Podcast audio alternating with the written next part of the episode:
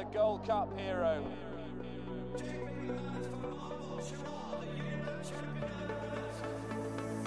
Two of the most admirable chasers you could possibly wish to see.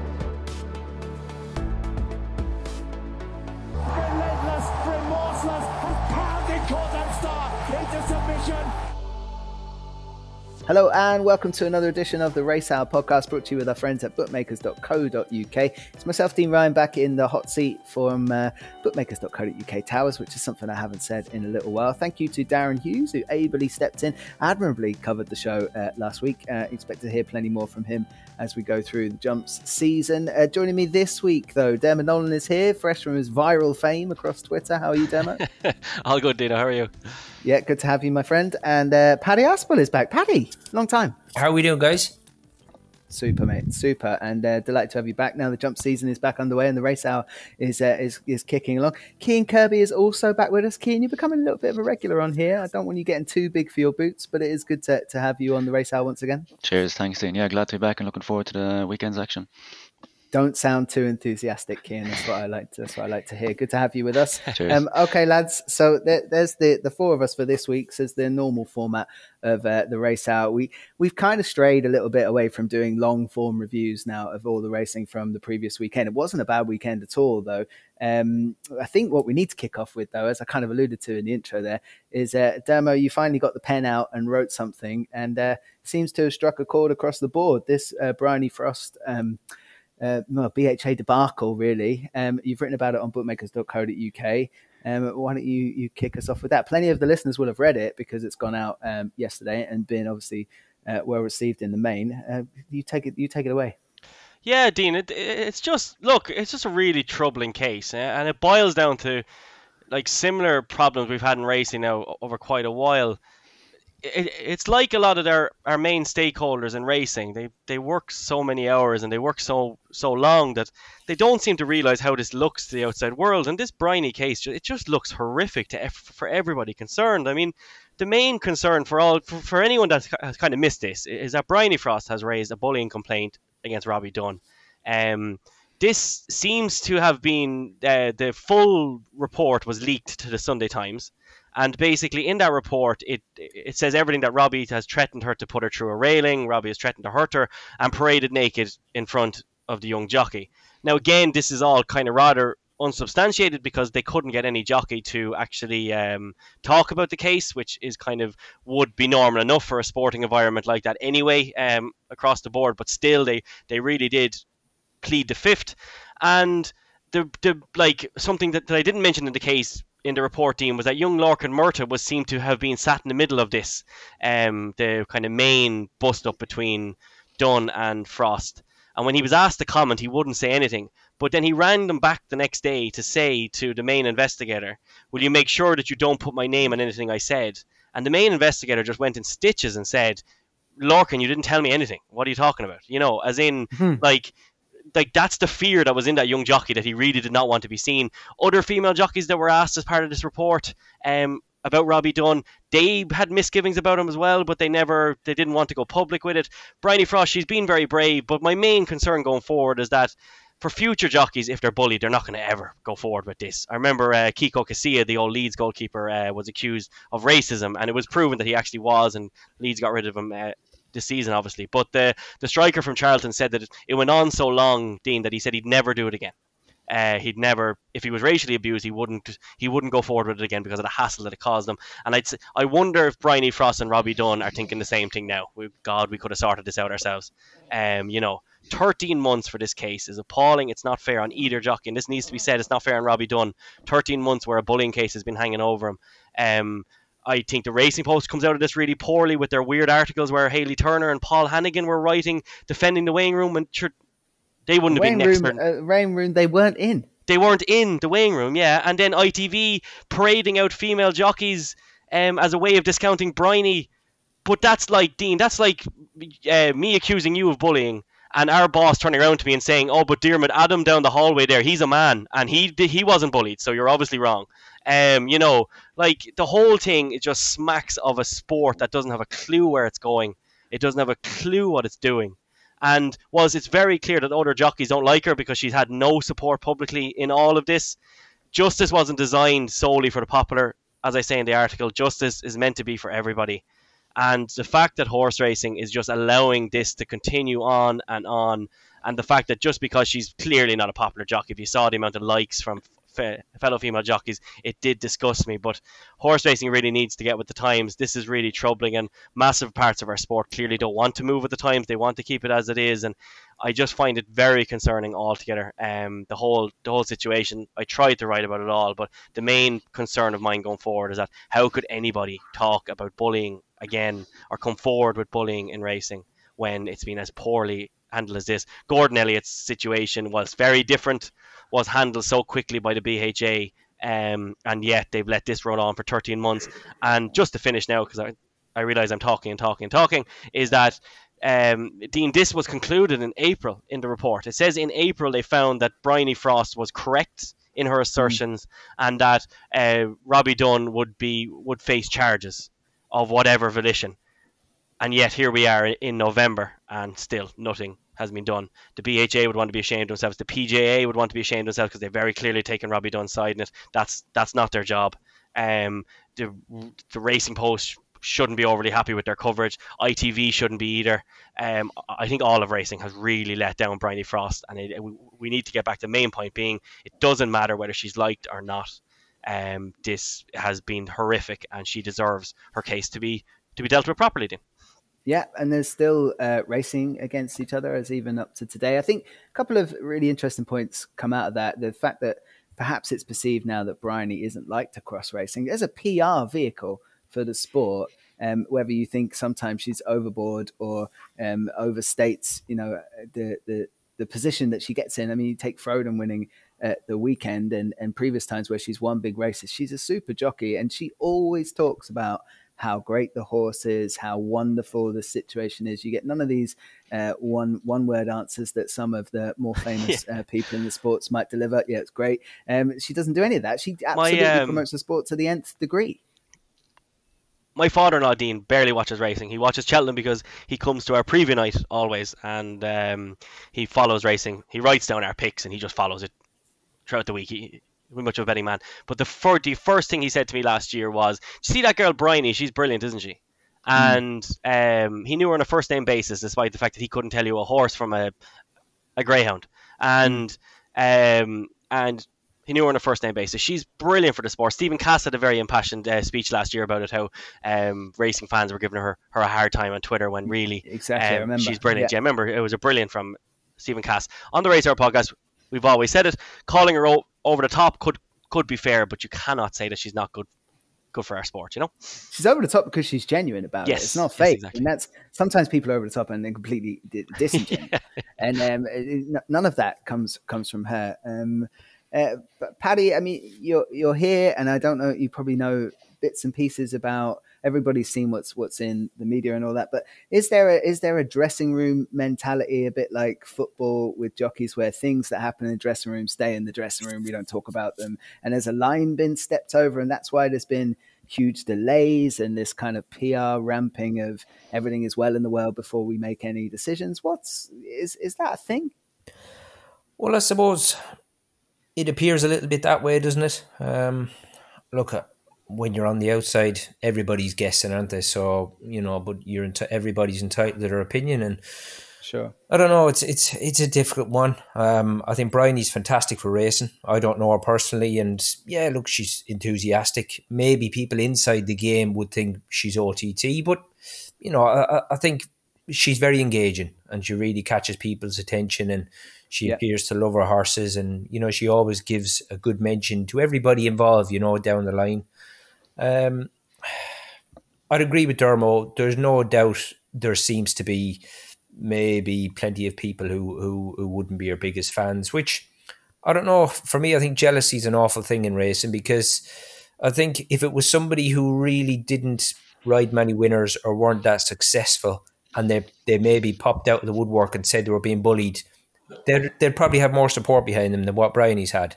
But a lot of people don't like success um, for other people, unfortunately. That's that's just life in general.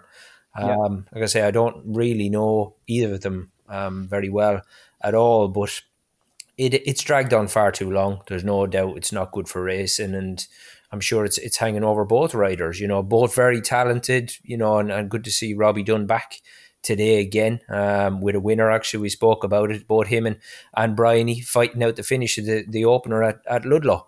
You know, two sure. fantastic jockeys. I just hope, you know, the the P G A have been very critical of, of the length of time that the B H A have gone about all this. And but look, I think the B H A, you've got to remember as well, they've probably been hindered by the lack of people that have come forward to help them. So mm, actually yeah. trying to put a case together for the B H A, looks to me, it appears to have been quite difficult, because if they want to bring some charges against Robbie Dunn, they're really lacking evidence because nobody's willing to come forward. Um, it's very difficult on hearsay to do anything, and I appreciate that.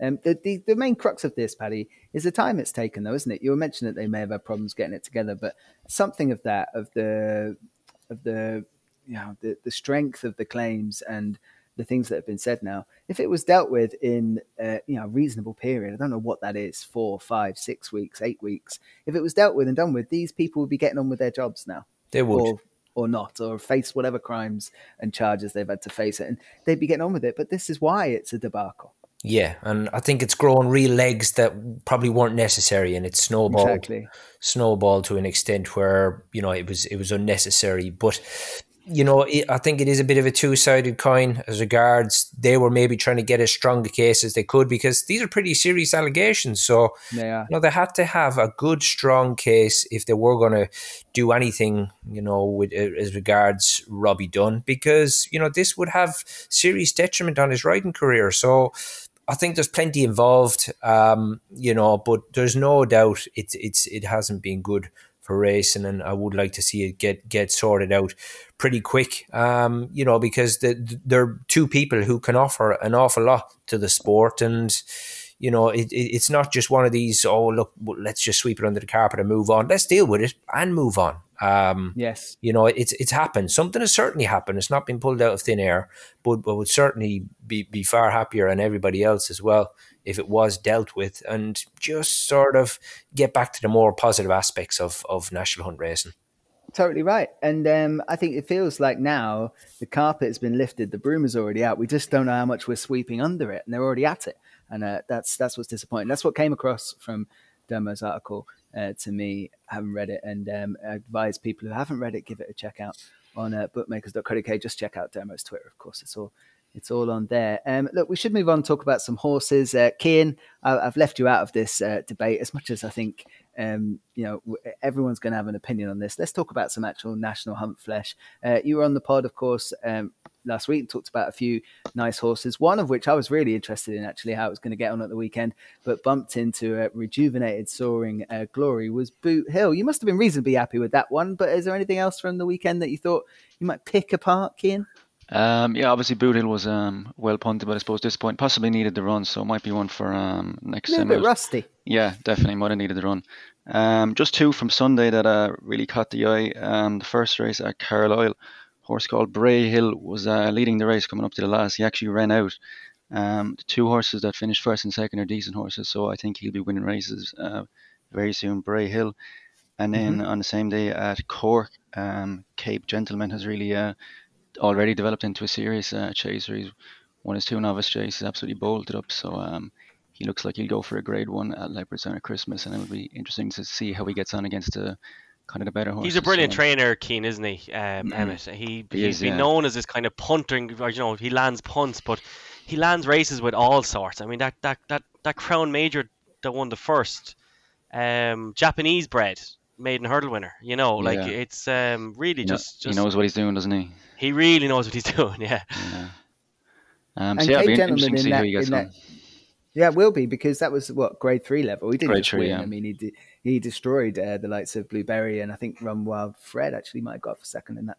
Um, but yeah, so he, he's a remarkable man, and they will land a few punts, but they've got horses now that can also compete at the higher level where landing punts isn't important, it's winning the prizes.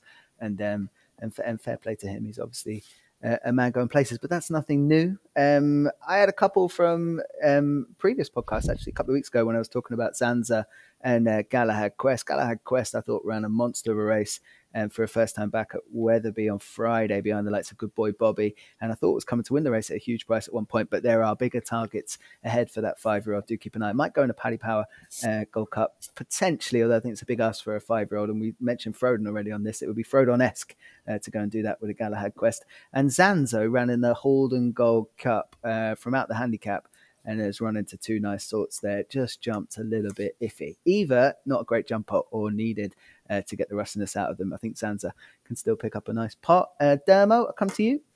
Um, yeah, kind of. I just just a few just to rattle through quite quickly before, because I'm interested to hear Paddy's opinion on the Shan Blue. I was uh, saving Shan Blue for Paddy. That's it, exactly. Yeah, so yep. I'm not going near that. Um, American Mike looks another one of these Gordon Elliott bumper just superstars. Uh, was really good at Down Royal on Saturday. Um, the Ladbrokes Champion Chase, the aforementioned race that we mentioned already. Um, of course, obviously, uh, Bryony won on Friday. Frodon.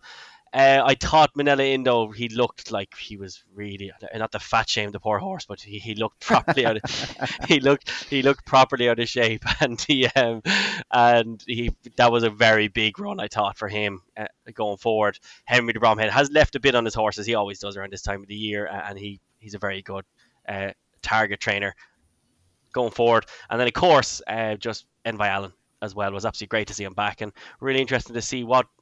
What way he goes, Dean? Because you think he should go for the Gold Cup, and I'd, I'd personally love to see him in a, a Champion Chase, bowling along like he was, uh, he was at the weekend. But um, look, I like give, him. I give the Champion Chase as much prestige as it deserves, and it would be second on the list. But if you have a horse like Envoi Allen and you don't go for the Gold Cup, then uh, I think you're.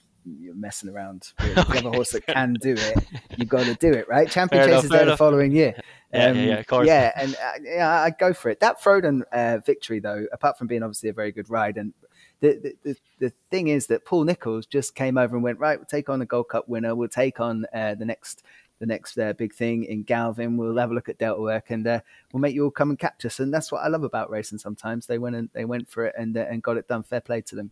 And Paul Nicholls... Uh, as well, Dean. He's uh, yep. He did this a, a punch sound as well, when understandably a lot of the U K trainers would have been kind of, you know, after getting a hiding at Cheltenham would have been scared. He brought That's over Clandes, he brought over Clandes Oboe to win the uh, the punch down Gold Cup, and now he's he's basically targeted that horse as this was his Gold Cup. He's he's just I I love how bullish he is.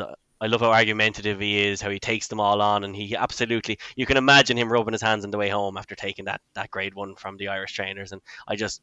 I love that about Paul Nicholls. I really do. Exactly. Well, you get, you know, the, the Skeltons of this world complaining that they get easy uh, easy grade ones to go and pick up all the time. You've got to send something to go and race them. So then go ahead. There you go. Get it done. I thought it was impressive. Um, and I thought it was a really good race, actually. And, and a lot of people will still be holding Galvin in, in high regard for stepping up to this level. Seems like it's it's nearly he's nearly got there already.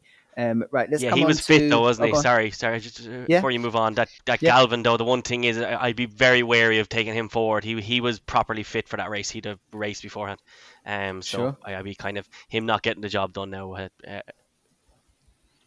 well, they've gone through me. the yeah, they've got they've gone through the ranks, and uh, now they've got a pitch in this company. So yeah. you know they'll have to find a little bit more still. But you know it's not beyond them. That horse was a winning machine until bumping into Frodon there at the weekend. Right, let's talk about um, about Shan Blue and uh, Fusa Raffles, of course, eventually picking up the pieces. Uh, Paddy, I've, I've saved you. The, it's definitely the most talked about race after the weekend, and uh, and what happened with with Shan Blue.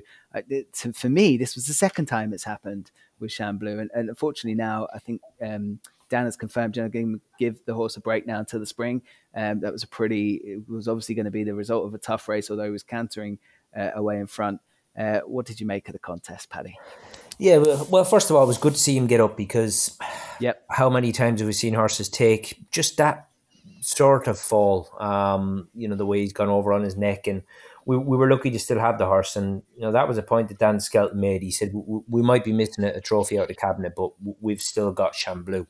Um, you know, so he, he recognised how, how lucky the horse was. Um, I think if you look back to... earlier on the card, um, when Harry won the, he won on Molly, Molly Ollie's Wishes. Molly Ollie's Wishes in the listed race. Yeah, yeah. He gave that mare a carbon copy ride.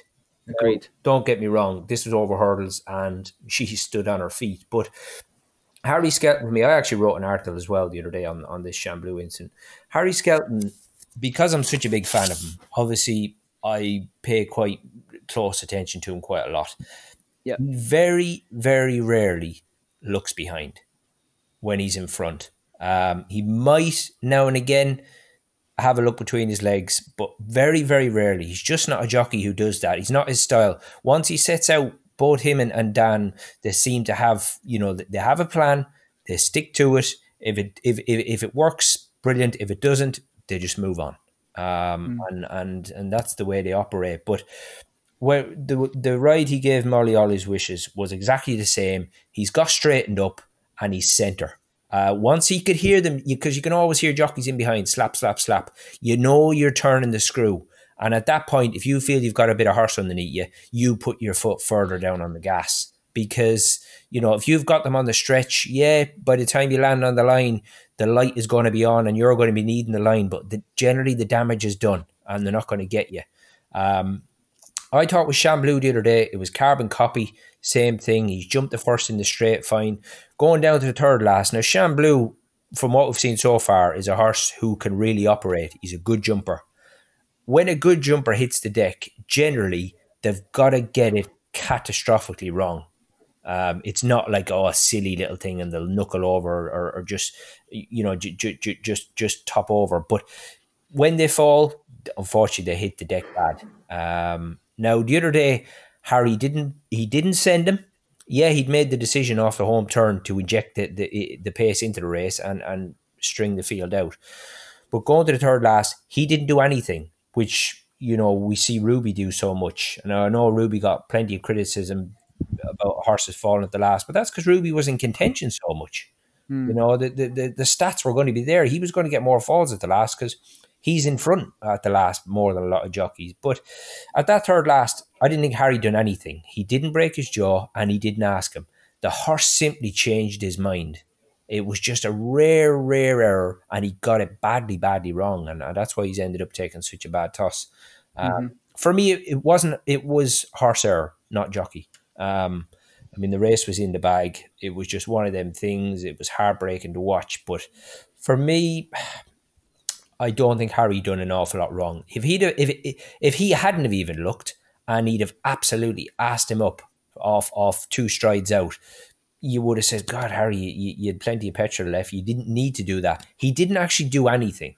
The horse just didn't make up his mind one way or the other. And unfortunately, the first thing to hit the fence was his chest. Um, mm. So he did. He just last second changed his mind, and it was, you know, uh, the inevitable. But no, I didn't put that one down to Harry DeBan. I'm not, I'm not just jockey defending here. I think that the, an experienced horse who's been round some big tracks, he just got it wrong on the day, and, and unfortunately they, they they left a good prize behind them. They did, and uh, like Shan Blue would be the kind of horse I'd trust to get me round somewhere because of the way he jumps, and like I I, I wouldn't sit on the, I probably wouldn't sit on the horse the right way. He's that good. So uh, one of those things that happens, and t- totally unfortunate for them, but they've they've already come out, and fair play to them, saying that the, the break will be had now, and we'll see Shan Blue back in the spring. If he comes back in that kind of form, Sky is is still the limit with that horse. Such a good jumper as well last year. And whilst I think maybe the Cheltenham run was slightly more of a of a jockey error, perhaps listening to Paddy there, than this one was, and it's unfortunate for them. But they keep the prize, which is the horse, of course. Uh, there was one other race on that day actually that I think is worth talking about. Paddy, I might just stick with you because I know you're such a, a fan of Paisley Park. Um, it, you know, it didn't quite go to plan for him. We're a favourite for that. Um, for the West Yorkshire Hurdle, the grade two on that card. And it was um, Paul Webber's horse, the Indefatigable, that came through to win. Yeah, but I mean, I think it would be very rude to underestimate Paul Webber's horse on his day. Very, yeah. very good Indefatigable. And, you know, had been very well placed um, as well, because was actually, this mare was coming off the, the back of a, a win on the level at Pontefract in proper winter conditions. And, you know, it's been very, very well placed. And she has been a credit to Connections, because so far, um, you know, she she's run on the all weather, and as I say, she won from one on the turf and got a pretty good strike rate over hurdles as well. And no, it was a, it was a good prize on the day. I thought with with Paisley, um, I mean, he travelled, you know, okay. He was a little bit casual at one or two of his hurdles. He just wasn't really getting away from the back of them as quick as what he normally did. But the, the thing what I thought, you know, I thought once it jumped the third last, I thought, God, he's going to get well beat here. But in fairness, he did respond to Aidan Coleman, and he sort of kind of got his finger out from two out, looked for two strides only going to the last, like he might still have some sort of a shout. But in the end, he's gone for his girts and gotten a little bit tired, and you know, but he was beaten five lengths and wasn't disgraced in any way. I mean, he's nine year old now, Paisley Park. Exactly, so yeah. Those who've got to remember that. I mean, he was in against younger legs. I know our winner is is, is eight year old. Um, but yeah, I mean, look, it was pleasing. It'd be just interesting to see if he can if he can step up on it. It's whether that fire can come back. I think last year it was there in, in fits and spurts with Paisley Park. And none of these uh, now shake up the stayers picture for me. Cian, a, a final word on perhaps that race or, or anything else from the weekend, if there was any. Uh, would you be, as a Time Hill fan, as I know you are, would you be scared of what happened in, in that race for stayers? No, uh, definitely not, Dean. I think Paisley Park, as you said there, he's he's a bit hot and cold at the moment. You might get him.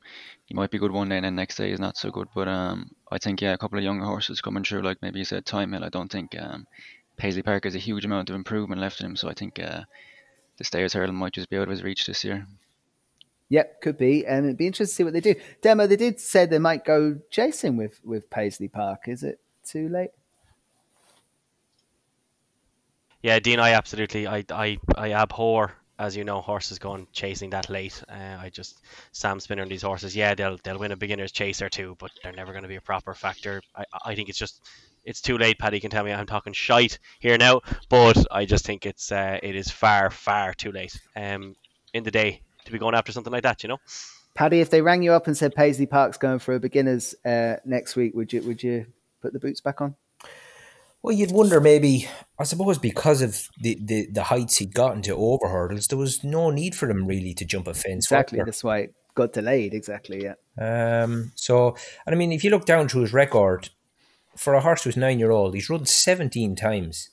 So mm-hmm. It's not like he's got absolutely mountains of, of miles on the clock. I mean, he's He's by, he's by Oscar out of a presenting mare. I mean, that just screams fences, doesn't it? But there's no doubt he, he is going to have his, his, his, his cribbers if they see him jumping fences as a nine-year-old. But I think he's a clever old lad. He's not going to kill himself. So, you know, I, I don't think he's really in any danger from what I've seen him do, his technique over hurdles. He'll know how to get made to be. And top and bottom of it is, if he doesn't like it, we'll soon know about it and, and they'll scrap that idea. So, yeah, it'd be interesting to see what they decide. Yep, yep. I'd be interested to see. I, I don't mind it if the horse is still up for it. I mean, finishing third there in a grade two, um, you know, shows there is some fire there. Just not quite the Paisley Park of before. Okay, I think we're through, unless anyone has anything else, which I don't think they do. We're through our first section of the podcast today on the Race Hour, brought to you with our friends at bookmakers dot co dot uk. When we come back, there is action from Aintree and Wincanton. There's um, a little bit of uh, Breeders' Cup as well. I guess we could go there if you're all into the, the stateside action. Showbiz more than racing for me, but you can find a few winners there if you can uh, navigate all the obvious pitfalls of it. And we'll take a look at the rest of the weekend and a few naps for you. So we'll be back after this. You're listening to the Race Hour podcast, brought to you by bookmakers dot co dot uk. Check out bookmakers dot co dot uk each and every day for tips, news, and the best odds for horse racing. Looking for a new bookmaker and the best sign-up offers in the industry? You'll find that at bookmakers dot co dot uk, sponsors of the Race Hour.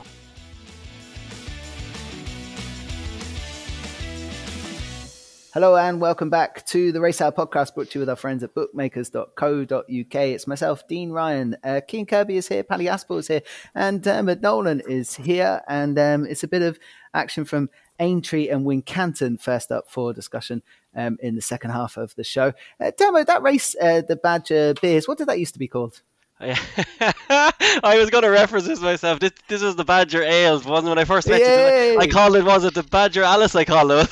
It's, uh, for, for years on this podcast, for the people that have been with us since, I don't know, whenever we kick this off, Dermo has always got to this weekend and told us who was going to win the Badger Alice chase. And uh, unfortunately, this is the first year ever we can't do that. We, we, will, we will get to that race. Last last year was the Badger Bears as well, I think, wasn't it? But, the, uh, oh. but yeah, whenever I read this race, I always just, just laugh mad. That and uh, that, and when I called it Towchester as well once as well, didn't I?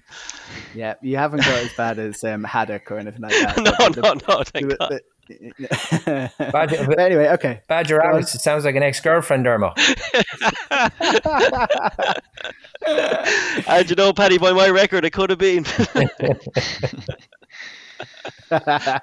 All right, lads, let's, let's get down to work here. The, uh, the, the first race from um, Aintree we're going to talk about is a three-mile half furlong per temps uh, qualifier job. And, you know, the, the story with this race, Cian, as I'm sure you're well aware, and everyone else is, uh, not everyone is trying to finish first, but everyone is trying to finish somewhere up near the front end.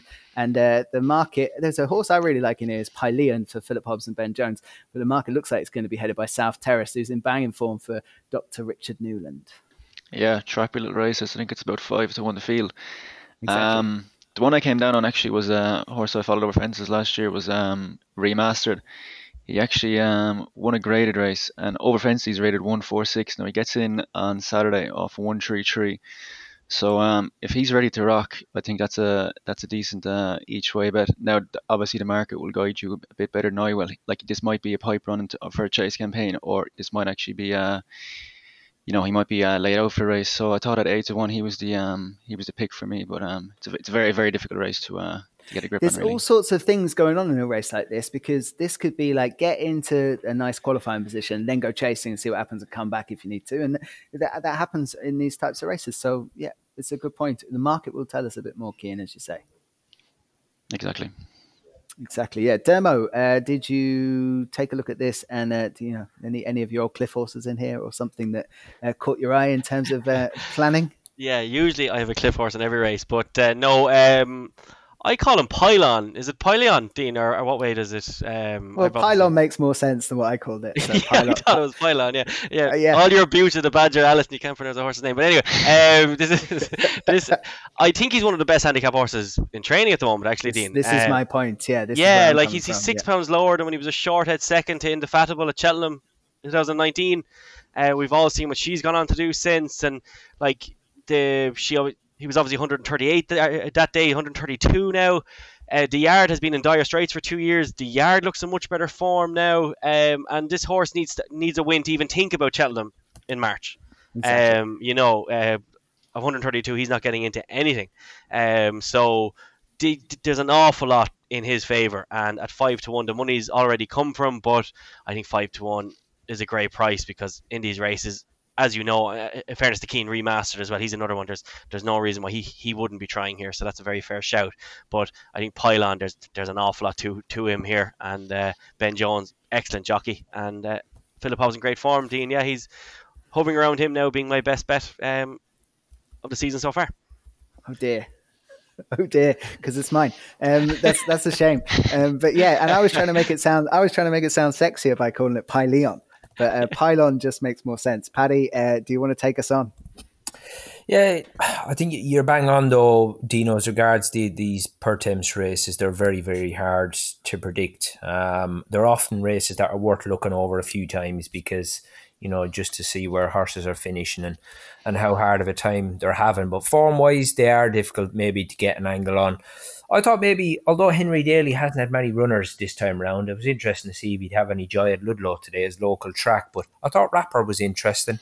Wouldn't be in a real habit of sort of getting behind too many of Scorpion's offspring. But I can't knock this chap too much. Mm. Um, I mean, the only thing is we've not seen him um, for over a year now. But he has been very, very lightly raced. I think he's quite talented, this horse. The last time we did see him was actually over fences at this track last year, where although finishing fourth, he wasn't beaten very far, and I thought he would have gone pretty close on there for a very bad mistake just before they turned in. But Rapper, if he was fit and ready to go, which would be a good effort by Henry Daly, but the fact of the matter is, because we don't really know how forward some of these horses are going to be and how, how much of a hard time they'll be given, maybe you mightn't have to be very, very straight to win on Saturday. So I'd probably take mm. a chance with Rapper. Yeah, okay. And uh, you mentioned that race at Aintree that ran in uh, in October last year. It's been out for three hundred seventy-seven days, so it would be a big uh, task to get him back and ready to go. But I think there's nibbles for it, and that was behind A C Milan, which is a, a, a smart horse, a horse I like a lot. Um, Rapper then is the, the other shout for that one oh eight um, at Aintree. I hate those race times, one oh eight. But anyway, Remastered the other one, and uh, me and Dermo uh, piling on and Pileon. How's that? um, okay, we move to the one fifty at Wincanton. Um, Paddy, I'll come to you first. Uh, Brave Man's Game is nine to four on for this after beating Fusa Raffles last day uh, at Newton Abbot. Every inch of this horse screams uh, Superstar Chaser. Uh, it looked that way on the, the first go at it. I, that price, I don't really back horses at nine to four on, but that looks value despite the fact that Nicholls will take it on with Mick Pastor. Dan Skelton looks like they'll run Favour, and uh, there are three other horses in this field. Uh, Brave Man's Game, he, he was impressive, wasn't he, last day? He was, for sure. He's just a fine, big-looking individual, isn't he? And I mean to say, he's he's six-year-old, um, still very, very low mileage. This chap, this will just be, um, I think, his eight or ninth start on the rules. But yeah, I couldn't fault his technique at all, um, jumping last time, and it, it's just fantastic because we don't get it enough in this country of good horses from same stables taking each other on and other stables. It just doesn't happen enough. Even in, you know, let alone on the big days, but in the prep races here, which is what Nicholls is doing with Mick Pastor and, and Brave Man's Game. And I mean, there's only two pound between the pair. Mm. Um, you know, Mick Pastor, he's still up and coming, only a five-year-old. The excellent Lorcan Williams, he's already been in winning action today. I think he's pretty pretty close to losing his claim as well, Lorcan Williams. He's got plenty of experience. He's very talented. And although Brave Man's Game sets a very, very good standard, Mick Pastor, he's got more experience. He's been around some big, big tracks. He's been in handicap company. He's carried top weight to victory. You know, he's no back number. Um, obviously, he's got he's got more to do here. Um, but I, I think, although he at four to nine, uh, Brave Man's Game d- deserved favourite. I think Mick Pastor is a cracking bet at six to one. Simply. Um, with a real jumping test ahead of them here. It'll be the biggest jumping test for both of them at Wincanton. Um, and Mick Pastor, with the experience on his side, good lad on board in Lorcan Williams. Um, you know, he, although he's getting the leg up for the first time, he'll have sat in this horse a million times at home, so no worries there. So I'd probably go for the value bet here and take take the sabre made on with, with Mick Pastor. Love that, Paddy. I really didn't expect anyone to take on Brave Man's Game, but I completely get the... Uh, the angle there, and Nicholls running two good ones against each other at this stage to to really um, get going. Taking a leaf out of the Irish book there, Dermot. This happens in Ireland a lot. It happens in Ireland a lot, yeah, yeah, yeah, and uh, happens quite a bit. Your Min and Jack and Persuade, et cetera. Um, but it's uh, yeah, no, it's uh, very, very interesting. I just had it down as just Brave Man Game wins. I didn't put any effort in, but no, I'll probably follow Paddy now on that. Um, but well, the six to one does scream at you. You'd love another couple of runners, wouldn't you, Kean? Yeah. Yeah, I suppose, yeah, if there was um, eight runners, it'd be a bad each way race, wouldn't it? But um, yeah, I was on the podcast last week to, um, talking Brave Man's up game up for the Festival Novice Chase, so I'm not going to go against him right here. Um, yeah, I think with Paul Nicholls, like his record with staying, even we saw it with Frodon at the weekend, just his record with staying chasers is um is phenomenal. Like Cato Star, them and all them, give him a horse with any bit of ability and he'll turn it into a, a very good top class ch- uh, chase. And I think Brave Man's Game will be uh, be another one to add to the list. I think obviously I wouldn't be playing at short odds, but the bet to have here would be to back him for the uh, the Festival Novices Chase at around twelve to one there. I think that's a good show. Yeah, absolutely uh, can see that. I mean, Mick Pastor has to go a little bit further than normal, and Brave Man Game's probably going a bit shorter than will prove ideal. So there is, you know, chinks in there for them both to answer. I, fascinating to watch, and I do hope the Brave Man's Game comes through um, with... Um, you know, with some flying colours here. But Mick Pastor is no back number, as Paddy says. Fair play. Uh, can't argue with that. Let's move to the two fifteen at Aintree. Um, this one is the the Sefton, the Betway Grand Sefton, um, over the Grand National Fences, of course. And uh, Dan, I'll let you go first here. Sometimes you find something a little bit exciting in these races, so I'm I'm interested to see what you think. I yeah, I love um, God.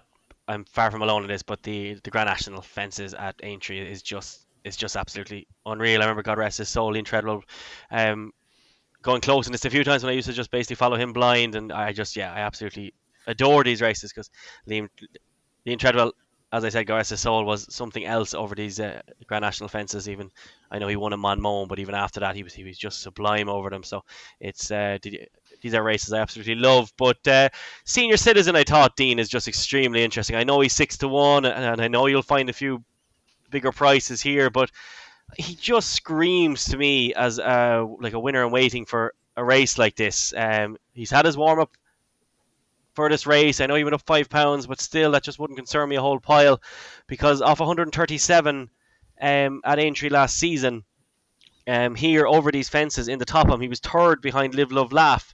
So that's only off um, off two pounds lower, obviously. And he's had his warm up. Uh, he's won off off that race. Uh, we know he loves the fences, and he jumped really well that day as well. He he really came alive for it. If you remember that race back, Live Love Laugh just laughed at them, like just literally ran away from them under Patrick Mullen. So um, there was kind of very little he could do. He couldn't peg peg that horse back on the day, but um, off a price of kind of six to one best price, I believe. Uh, yeah, six to one best price. Um, I know they're they're sexier prices, but I don't think there's there's a sexier profile in this race. And off a mark of one hundred thirty-nine, if um, if connections, uh, the McNeil family do fancy a spin around the, the, the main race, a mark of one hundred thirty-nine won't be enough for senior citizens. So I can see that they, they, they more than likely will be one of the few going all out, because again, like a Pertemps race, sometimes these Grand Seftons um, horses aren't particularly going all out to win them at times, because obviously, you know, you don't want to ruin your your Grand National mark. So the likes of a Spyglass Hill, the likes of a Time to Get Up, they might end up looking after their marks somewhat. Um, and Cat Tiger, again, as brilliant and as much of a legend as Mister David Maxwell is, I'd be very wary backing him in a fox hunters, let alone something like this. And again, I'm not, I'm really not criticising in that. It's just you have to be be careful. So Heskin, Alan King, and uh, Senior Citizen. I think it's a a cracking bet. Okay, senior citizen for Dermot. It's going to be some spin round for David Maxwell. I don't know if he's had a go actually around the Aintree fences. He has, yeah. He was third. In the, he was third in the Fox Hunters last year. Yeah. Ah, okay, of course. Yeah. Did okay. a few go on this horse? Yeah, on Cat Tiger. Yeah, yeah. Third, third, third on this chap, wasn't he? Yeah, yeah. Um, Would you fancy him to go a couple of spots better this time round, um, Paddy? So clearly a talented seven-year-old. Yeah, I mean that that was a cracking run in behind um, Cousin Pascal in the in the in the Fox Hunters, because same thing again. He was there traveling lovely, and he absolutely busted the, the fourth last out of it. And you know, Dave sent him on two out, and you know we know it's such a such a long way, and they got to him at the elbow, and you know he just got tired uh, up the run in. But it was a hell of a run.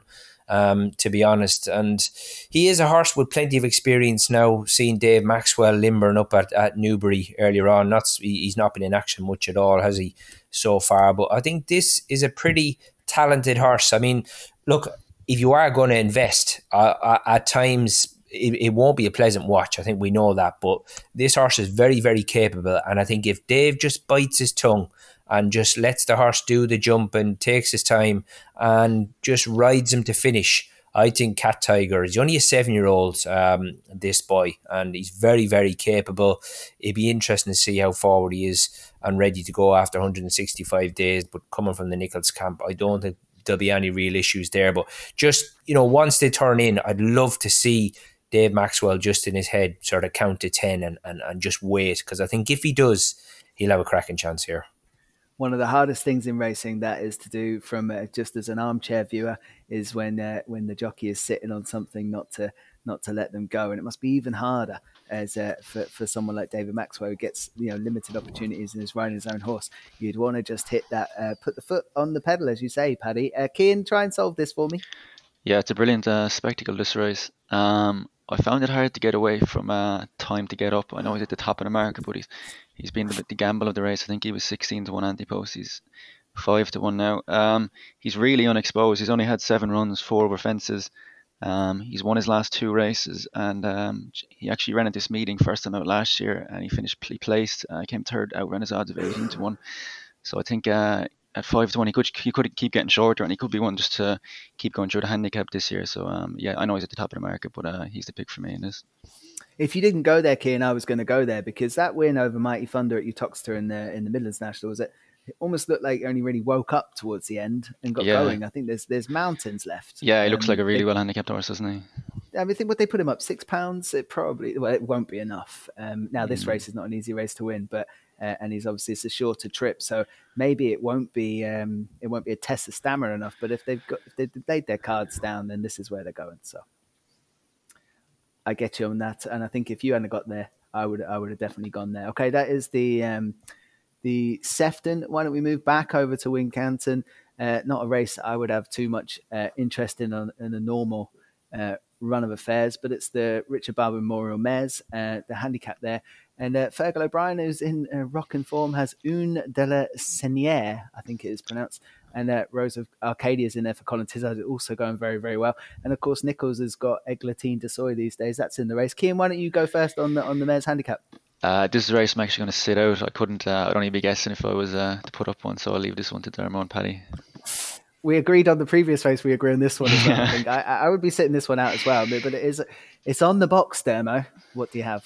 Uh, no, I'm I'm sitting there, so this out as well. We probably should have talked about this in our. I feel like we should have discussed this in advance. A two-minute planning session beforehand. Exactly, we should have discussed this in advance. Hopefully, you know, Paddy has one, please God. Yeah. There's there's no point expelling hot air for the sake of it. Paddy, you go ahead. Yeah, I think, you know, I mean, it's five to one in the field, to be honest, lads. So th- there's a bit Open. of value to be had. I thought there was a couple here at bigger prices were worth looking at. Um, Kiss for Katie, round about nine to one. I mean, to say they're six or seven in, in the betting, they're not massive prices, but yep. One at the track. Jeremy Scott, same sort of comment applies. Not had many runners so far, but she's very, very consistent, this mare by Jeremy. And the other one for a stable who really is on fire is Anthony Honeyball's Belle de Manèche. Um, mm-hmm. The grey mare a bit further down the down the weights. They've done her wind. She's another one who has won at the track, and her overall profile isn't too bad. And she's only a five-year-old. Um, so I thought they were two at bigger prices. But no matter what sort of way you, your your um, your pin drops here, you're going to get a bit of value because it's five to one the field because it's so open. Yeah, yeah, a race um, definitely for um, watching from my side. Although there could be a nice one in there. Just not sure which one it might be just yet, but then that's racing, isn't it? What about the three o'clock at Wincanton then? And Derm, um, I won't come to you first because they changed the name. Otherwise, I would have definitely done that. Um, pa- pa- Paddy, I'm going to go to you first for the sixtieth Badger Beer Handicap Chase. Um, this looks like a belter. Yeah, cracking race. Um, I'll be honest, I was surprised to see how short Captain Ord was. Um, He's just a horse. You, you guys will know I was a big fan of him last year because, you know, his early season form was just so rock solid. But I think he, he sort of, his his mark, he's he'd reached, um, you know, sort of, he, he'd maxed everything out of, of, of his mark. Just a great training performance, really, by mm. Christian Williams. But, I mean, he is back down to one three five now. And he's got Jack Tudor back on because, I mean, he was absolutely beaten out of sight the last time we seen him. But obviously, because the form has been average enough of late, his, his mark is starting to reflect that. Um, I mean, that Chepstow reappearance when Nick Schofield rode him, that was off one three eight, but he was well beat. Um, and just good to see Jack back on him here again. But, you know, last season, once he got to sort of one thirty-ish, they reached for the cheap pieces. Then they went, they sent him to France, put the blinkers on him. Um, so they looked like they've gone back to basics again here, let put nothing on him the last day. And interesting, he, he could bounce back, but he's he's got to um, tomorrow. So for me, I I was probably going to be with Em Lavelle's horse here, Irish Prophecy. He's another horse who looked like he took a few runs, but the way he got the job done the last day, he absolutely tore them apart, um, had the race sewn up a good way out. And although he's not won for Thomas Bellamy, that would be the only negative. Ben Jones gets a real good tune out of his son of Azamore. Uh, Tom Bellamy has ridden him and stable jockey, he's back on tomorrow. So maybe he can he can put that stat right. But no, pretty competitive stuff, but this will be, as as we know, a fair war of attrition because They um they set about each other from a good a good way home, and you've got to stay, but most importantly, Wincanton, you've got to jump. Yeah, you have to. Absolutely well said. I always thought that, you know, Nicholls saved one uh, for this or lined this one up early on, and he's got Highland Hunter in there, which will probably be of interest to the two lads. But I'm I'm with you there, Paddy. I thought Irish Prophecy's win at uh, Wincanton was totally eye-catching. It's gone up a few pounds, thoroughly deserved. Horse in form now after those few runs, and Tommy Bell's going back in the plate. For Emma Lavelle, I wouldn't look too much further than that for for a value punt in it. But Nicholls normally gets something for this. Cian, I'll go to you. Yeah, I did have a look at that um, Irish Prophecy as well. He was impressive last time out. But um, the one I came down on was um, Some Chaos at uh, ten to one. He won his um, seasonal reappearance um, very handily at Chepstow. Um, he also ran well in this race last year, and he has some uh, decent form around Wincanton on good ground. So I think at the, the ten to one mark, he's uh he's a good show, but it's a it's a wide open betting affair as you'd expect. Oh yeah, it's, it's super competitive, and Um, the market will, probably won't tell you too much. There'll be a few people who like various different horses in here. Uh, Demo, go for the, the Badger Beer Handicap Chase. Yeah, I'm a big fan of um, of this race, as we know, and the right pronunciation of it. Um, but of all the gin joints, really interests me here. Um, Colin Tizard's stable, they they they had a stinking two seasons, really. They they just couldn't get couldn't raise a gallop. They they'd kind of have a few winners. You think that they were coming back, and then all of a sudden it would fall apart again. But they've kind of brought Brendan Powell in, and, and it just all seems to have turned around for them. Um, you know, Fiddler on the Roof, I thought, was excellent last week. We actually forgot to mention him, Dean. You, you were very keen on him. Um, and just a lot of their horses, Mister Malarkey, kind of, he, he ran well at Ascot, and uh, Borball won. There's there's just an awful lot of very, very good runs. And uh, obviously, Eldorado Allen as well. So a horse like, of all the gin joints, he just hasn't reached his potential or anything near it. Uh, he's a he's he's always been very highly thought of. Mikey Fogarty said in our preview night b- before that um, obviously his brother Jonathan trained this horse um, in the Pint of Pints.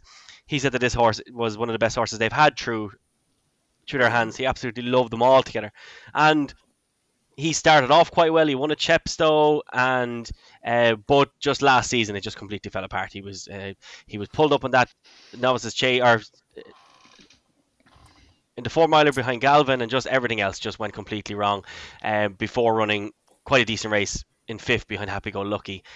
He's had his uh, his pipe opener last time, but I think there's an awful lot more to come from this horse. And off one hundred thirty-seven at fourteen to one or so, uh, is there big around? No, fourteen to one is best price. There is a bit of a gamble on this horse, and I just think he could well be a bit of a, a bit ahead of the handicapper, especially with that yard back again. Um, not a lot in regards to form, but an awful lot there in terms of promise, Dean. And at um, at fourteen to one off a lovely weight for Informed Connections, I'm very happy to take a chance on um, of all the all the gin joints. Great case made, Demo. I, I, I really like that idea um, around of all the gin joints for the Tizard Yard. Brendan Powell is doing really well with that new association as well in the yard of flying along. I can see I can see why you've made that case very well indeed. Uh, Irish Prophecy then for me and Paddy, and uh, Some Chaos Uh, in the mix for Kean. That is the uh, Badger Beer Handicap, big one at Wincanton. Uh, back over to Aintree. Fascinating little contest uh, for the Betway Hurdle there, the Class two affair. Um, I thought we might get a slightly bigger field for this demo, but it's not short on quality. Six runners in there. Brewing Up a Storm looks like they'll head the market. Somerville Boy, of course, Wild About Oscar. Lisnagar Oscar, if the cat fits, who's a, a mercurial type, but could pick these up and carry them if you really fancied it. And Martello Sky.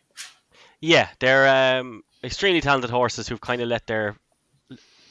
let the cause down at more than one point in their careers, if that makes sense. They're all they're all extremely talented, could could win a big race on any day, but when you look at the likes of Brewing Up a Storm last season, six out of six, fifth out of five, first out of ten, first out of six, and then fifth out of eleven. You know, it, it, it's just that's the kind of career that this horse has had, because he's excellent. He's a really, really good horse. Um, but for whatever reason, he he never quite fully matches his his potential. I thought this race, actually, Dean, was kind of straightforward enough. Somerville Boy won this, carrying eleven four last season, and he'll be carrying eleven stone. So he's four pounds better off with the way that this race ha- has been framed this season. Um, and I just thought Somerville Boy, to me anyway, looked uh, he looked quite an obvious pick. Okay. Kean, is it as simple as that? Uh, I don't think so. I was actually quite disappointed that um, Dusart didn't uh, get declared for the race. I'd be a big fan of him. Me too. But... Um, Yeah, it's it's a, it's a tricky little race. Um, the one I came down on here was um, Dan Skelton's Wild About Oscar. Uh, he was a decent novice last year, and he absolutely bolted up at this meeting last year as well. Um, he also has some good good good form. He beat um, the Glancing Queen by seven lengths, and Min Condition, I reckon, um, of the ones at the head of the market, he's the most improvement um, in him. I think Somerville Boy, he's kind of, I know Dermot said he uh, won this race last year, but he he is a bit hit and miss, and Brewing Up a Storm is, is quite similar. So I think at the price as well, about Oscar is about four to one. I think that's a that's a fair price. Somerville Boy tends to, in fairness to him, he tends to have one good run every season, and it is or one proper run every season, and it tends to be his reappearance. Yeah, that's um, it. But you know, you couldn't trust him really, could you? Oh no, no, but no. But on his reappearance, you can. Like I mean, it's second, and then in twenty nineteen off one hundred eighty-two days break, and then last year obviously. In twenty twenty, two hundred forty day break, and he's coming into something similar yeah, like that again. Just seems like and, he runs uh, very well fresh. Yeah, so like I think that's it's just there's one time a year to catch him, mm. and he beat Chittabello last year in this race, and he's four pounds lower this year. So I think he's very interesting. But look, there's uh, you can make a case literally for all six of them, really, can't you? True. Yeah. Uh, yeah, and I, I'll make one for if the cat fits. You just catch this horse, uh, just catch this horse fresh as you can with Harry Fry in form, and uh, seventeen to two looks a massive price in a field of uh, n- nearly souls. Um, and oh, that's that's a bit unfair. Some of them won lots of really good races, and uh, I didn't quite mean it as it sounded. But I think this might be the race where if the cat fits, just. Uh, Uh, takes a few scalps, but Paddy, you get a, you get a go. Well, I was going to go for the, the young legs of the party here. The the mare taking on the boys, um, right down the bottom, lads. I mean, she's got a bit to do with the weights, one mm. for one. Um, but if you take out the one ordinary enough run on paper, anyway. But if you look through it, it wasn't actually that bad because she was only beaten just over fourteen lengths behind Tell Me Something Girl in the in the the mare's novice. Apart from that, she was very very good. A couple of uh, a win at market rate, a couple of wins at market raising, should I say, and then at Cheltenham. Um, just yeah. you know, Lucy Wadham is very, very clever, um, places her horses very well, especially the mares. And interesting that she's happy to take on the boys here. Somerville Boy, for me, is th- this is the time to get him. Uh, you don't get many uh, bullets with this fella. And and the ones fired early, I think, are his best ones. Obviously, he won this race last year. But mm-hmm. getting weighed from the boys, she's much younger legs, five-year-old. I think she's going to be, and deserves to be, a decent price. I thought Martello Sky was interesting here. Very good. And, you know, although you could argue outside of the field, uh, in fact, uh, it's, it's a tight enough market outside the top one or two. If we don't find um, a winner this fucking race, lads, we may as well pack it in. Tipping every horse. The only one, well, you know, I think I don't think we actually gave a nod to Brewing Up a Storm, a listener of ours. No, Brewing Up a Storm. So if you want a forecast, that's the forecast. That's the forecast, yeah. Yeah. Okay, let's move on to the three thirty-five at Wincanton, which is the Unibet Elite Hurdle. Um, Cian, why don't you kick us off? I mean, this has got... Um, all sorts of, t- of tyranny written all over it. Uh, So Royale, Goshen, Belfast Banter, Christopher Wood, Soul Pretender, Takane and Hatcher. Uh, a couple there really tilting. Um, but if we get Goshen, like we know we get Goshen, he should be winning. But he's not even favourite because So Royale is uh, is So Royale. What do you think? Yeah, I think Goshen's a bit like Surname last week. If he runs to his best, he'll win. But as you say, you just don't know what you're going to get out of him. Uh I, I wouldn't be I wouldn't be touching him at two to one for this race. Um, Sorel looks looks solid at the top of the market. To be fair, at um, evens, but um, the one I like is um, at the prices anyway. Is Belfast Banter at um, six to one. I know he's only seven horses, so we don't get um, three each way places, but I still think it's a it's a fair bet. I mean, he was very good at um, at Cheltenham last year in in the county hurdle, and then he went on and he won a, a graded race at at um, Aintree. He was possibly just a bit over the top at Galway, but um, I, t- I think he'll be tuned up for this, and um, yeah, six to one is a is a good shout to take on the favourite with. Yeah, it looks a great pot for Peter Fay to send uh, Belfast Banter over with Kevin Sexton on, and at thirteen to two, when you've got question marks about uh, some of the other ones in here, I, c- I can understand that that position. Paddy, what do you make of this? Uh, cracking little race. I love the elite hurdle. Um, you know, it, it it's such a sharp, smart run race. You can't miss a beat. Um, so Royal, I don't think, I suppose you could say, no, it, it didn't really work out from over fences, but he was never really disgraced, was he? But they didn't really hang around down that route. And although I, th- I thought maybe not everything, you know, there's only four runners in the, in the, in the Kempton race on his return. I mean, he absolutely bolted up and you could spot him a mile out um, that he was going to go and get the job done. And it'd be interesting to see. I mean, he absolutely smashed um, Takani out of it, didn't he, in, in this race last year, seven and a half lengths. And I just think he's a very, very high-class horse, So Royal. And although he's nine, certainly didn't look it at Kempton three weeks ago. And I think Belfast Banter, he looked beat when he tipped up at, at Listowel the other day. I would love to see him bounce back. He's a cracking little horse and he's only a six-year-old. And I suppose Goshen, I mean, I know the day he won here, uh, it was horrific conditions, wasn't it? And, and it wasn't it wasn't very pretty to watch, but he still got the job done. But the form of the yard, I mean, they're absolutely rocking, aren't they? Sure. Um, uh... Gary Moore. So he's got to be confident there. Um, but, you know, it won't be for the faint-hearted and he's going to put it up to them. And one thing we know, it's, it's going to be a well-run race. And another one, sorry, I know we've only got the seven runners, but Interesting to Dan Skelton is Hatcher hasn't seen a hurdle for about three years, but he's a very, very strong traveller, and he's probably gotten, you know, mark-wise, he's, he's pretty high over fences now. And, I mean, that was a good run two weeks ago, but he's a very, very strong traveller. They're going to go a proper good gallop, as we know here.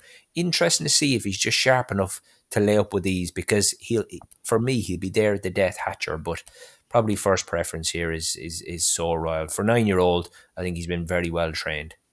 Fascinating call that on uh, on Hatcher uh, to come and do it. Bridget Andrews will ride for Dan Skelton, and uh, and of course, you know, we discussed the top end of the market. Dermot, the way I look at this race is I can't back any horse to beat Goshen, and I can't back Goshen.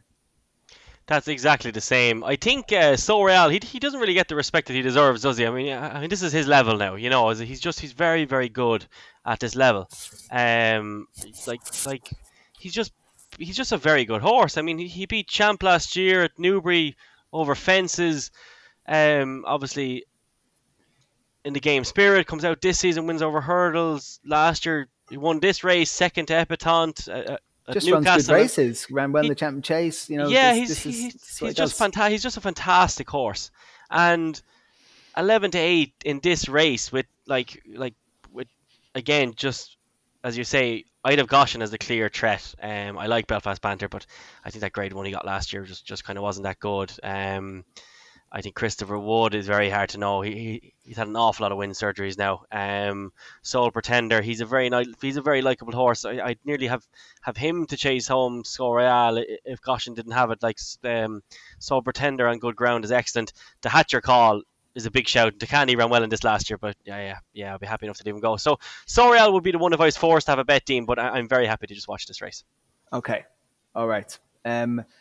Right, why don't I stick with you, Dermo? Anything else from the weekend that's worth picking out? I will mention the Breeders' Cup as we get um, towards the, the last embers of this week's podcast. But um, anything else from the weekend? There's, there's some other good races on that we didn't cover there across Saturday's T V. Excellent races in Ireland. Um, so I'll let Paddy uh, run through the uh, the Breeders' Cup on yourself. But uh, Poplar Square Chase, which is a second season uh, novice chase. Um, really good field here um, at one twenty on Saturday at Naas. Felix de Gea against Andy Dufresne, against Captain Guinness, against Darver Star, uh, Chungaya and uh, Serpollet will finish out those field. But Felix de Gea against Andy Dufresne, Captain Guinness and Darver Star, that's that's a quality mm, yeah. enough field. Um, I like Captain Guinness in that. Uh, remember last season Stephen, Stephen Cass ended up making, which was a very good argument to back Captain Guinness uh, three places in the Arkle, and he finished third. Um, he's a good horse. He, he's not up to Shishkin's level, we know that. But um, as far as this race goes, there really is no reason why he shouldn't go go close. But that race will all all knock down to uh, to prices. Um, as well as that, the one ten on Sunday at Navan, there is the Liz Mullen Hurdle. This is potentially an absolute belter. I'm really enthused to see that Abracadabras is entered in this. I mentioned on the podcast, our first podcast back, that I nearly would like to see Abracadabras tried over three miles, absolutely buried, and see what, you know, he just smacks me as that kind of horse. But you've got the likes of Missus Milner, last season's Pretemps winner, and the uh, Jam Man, who obviously just kept winning, Sire de Burleigh. It's a really, really good race. And of course, Florin Porter as well. So the Liz Mullen Hurdle could be very good, but, but again, we don't have, have declarations there yet. And then the last race, just to kind of uh, sum up before I give a pick or two elsewhere, is of course the uh, Fortrea Chase, which is another two mile chase. Uh, kind of weird why that's on this weekend as well. But uh, Notebook again, Sam Crow, you've got loads of uh, top quality horses. So yeah, in yeah, Ireland, lo- loads of brilliant races altogether. But the yeah, the few horses that I've kind of I'm interested in, there's there's there's only one really uh, who's really grabbed my attention here. It's a very good race, the um, one fifty-five on Saturday at Naas, the uh, the Brown Lad handicap hurdle. You've got Damalisk, who improved all around him last season. Mark Walsh has uh, has seemingly plumped for him. This race is full of horses that could be well handicapped. Like, like if you look at the big lens there, um, second from the bottom, uh, this horse is rated one thirty-eight over fences, but one seventeen over hurdles with Jordan Gameford booked. So you can only imagine what sort of a gamble is coming there for Gordon Elliott. But this horse has been gambled before. I think he could end up taking up a bit of the market, as uh, wise guys might end up picking him, but his he he jumps a hurdle like I would. I'd say he's just absolutely terrible over them. So um the one that I'm very interested in here is Dunboyne, Uh, runs here off eleven stone one. We'll get a decent enough price. I just know nothing about the jockey, Miss Georgie Benson. Um, absolutely nothing. She claims seven pounds, which is extremely interesting. Gordon Elliott tends to associate himself only with very good jockeys, but I don't know whether she knows the owner or what the situation is there. She only seems to have had three rides ever, and one of them was second, but I, I, I don't even really know um, in what circumstances or, or kind of how, how it all went. But this horse is is decently handicapped. I mean, was fourteen lengths second to Bob Ollinger last season, um, fourth behind Volcano, third behind Clondos Secret, uh, beat um, beat Mercury Lane then at Thurles over two mile seven when really looking like an absolute all-out stayer, but still that was really interesting. Meticulous back in third there. He's a decent horse, I feel.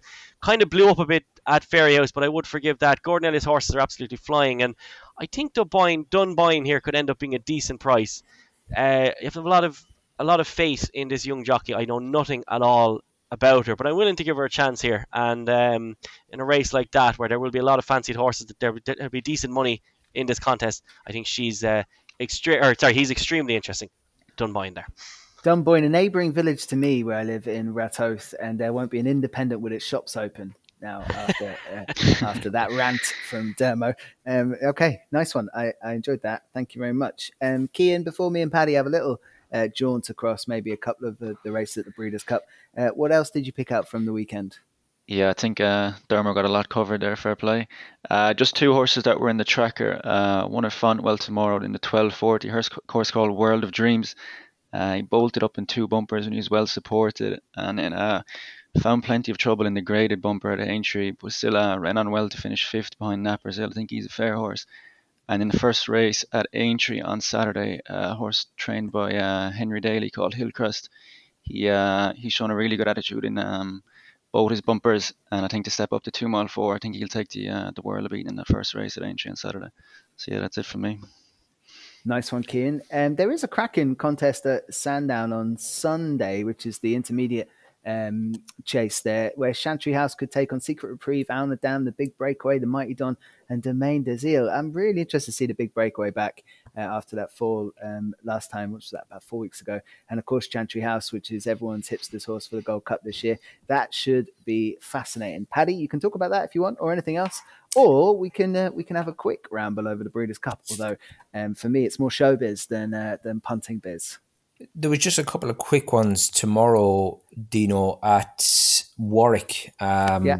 Edward Stone makes his debut over fences.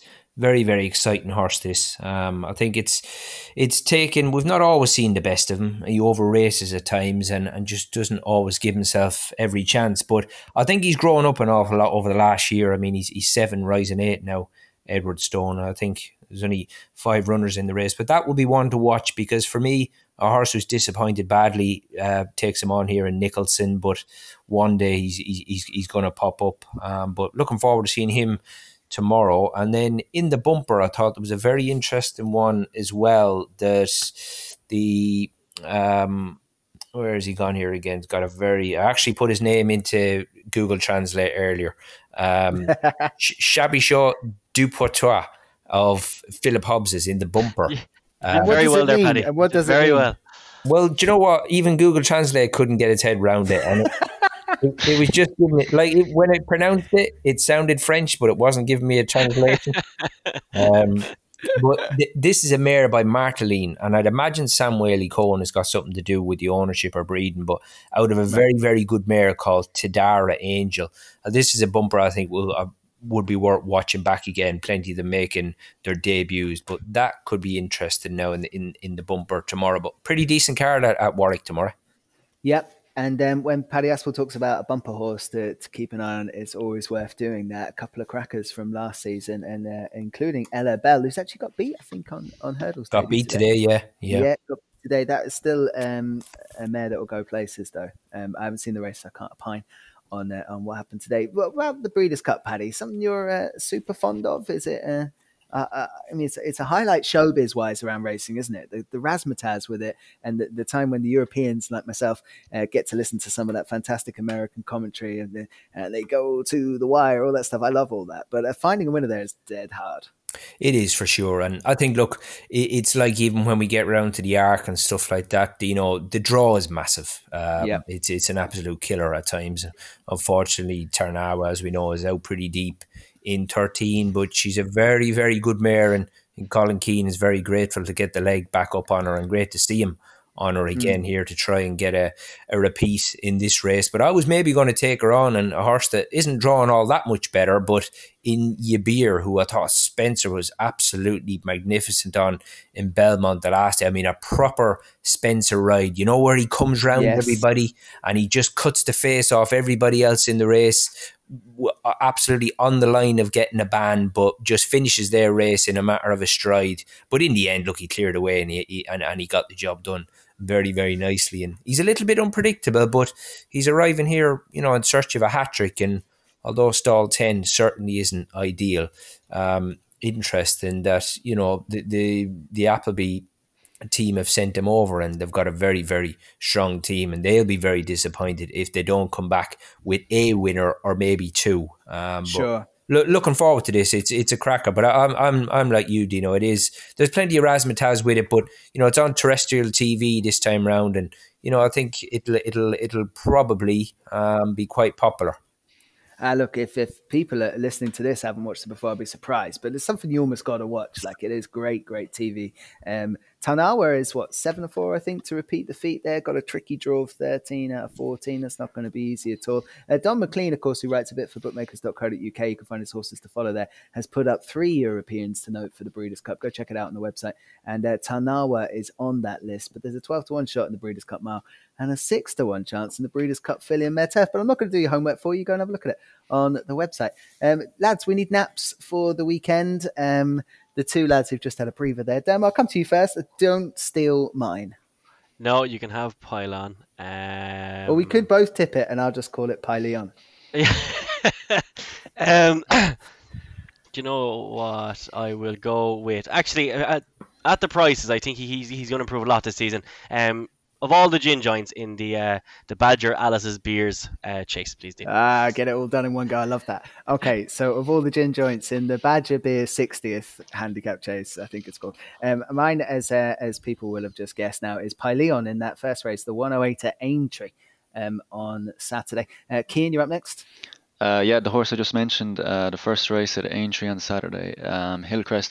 We've no prices yet, but he's forecast there to be eleven to four. I'm not sure how accurate that is, but... Um, yeah, I think he'll take the world beating in the first race at uh, Aintree on Saturday. You'd be happy enough at eleven to four, Cian, as well, yeah, would you? Yeah, yeah, be a decent, decent bet now. Very good. And Paddy, give us your best of the weekend. Well, look, lads, I'm going to have to go Dave Maxwell Knapp here. Oh, the Tiger! Jeez. Oh, oh Jesus Christ! I might have to. We might have hey, to get hey, an old fucking. Any, any horse jumping those fences with Tiger in the name's got to be all right. Like, yeah. If anyone notices that Paddy Aspell's Twitter profile has gone very quiet, it's because we had the fucker sectioned. That's why. You know, if he doesn't turn up for his William Hill shift now, we're just warning everyone now.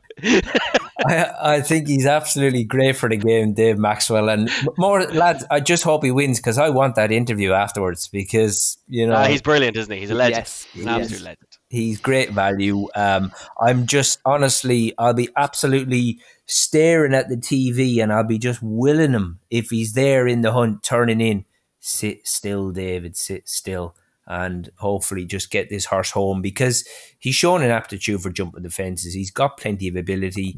Yarder in form. He goes well fresh. Um, so I just think he's ticked all the boxes there. We just need Dave Maxwell to be on his A game. Love it. What a great way to end the podcast. Let's hope that happens. Um, that would be superb. Okay, that's Cat Tiger um, in the Sefton.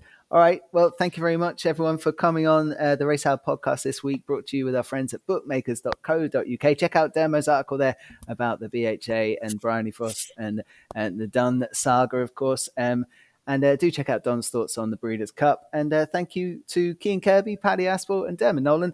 Uh, we'll be back next week. But for now, we'll leave you all alone.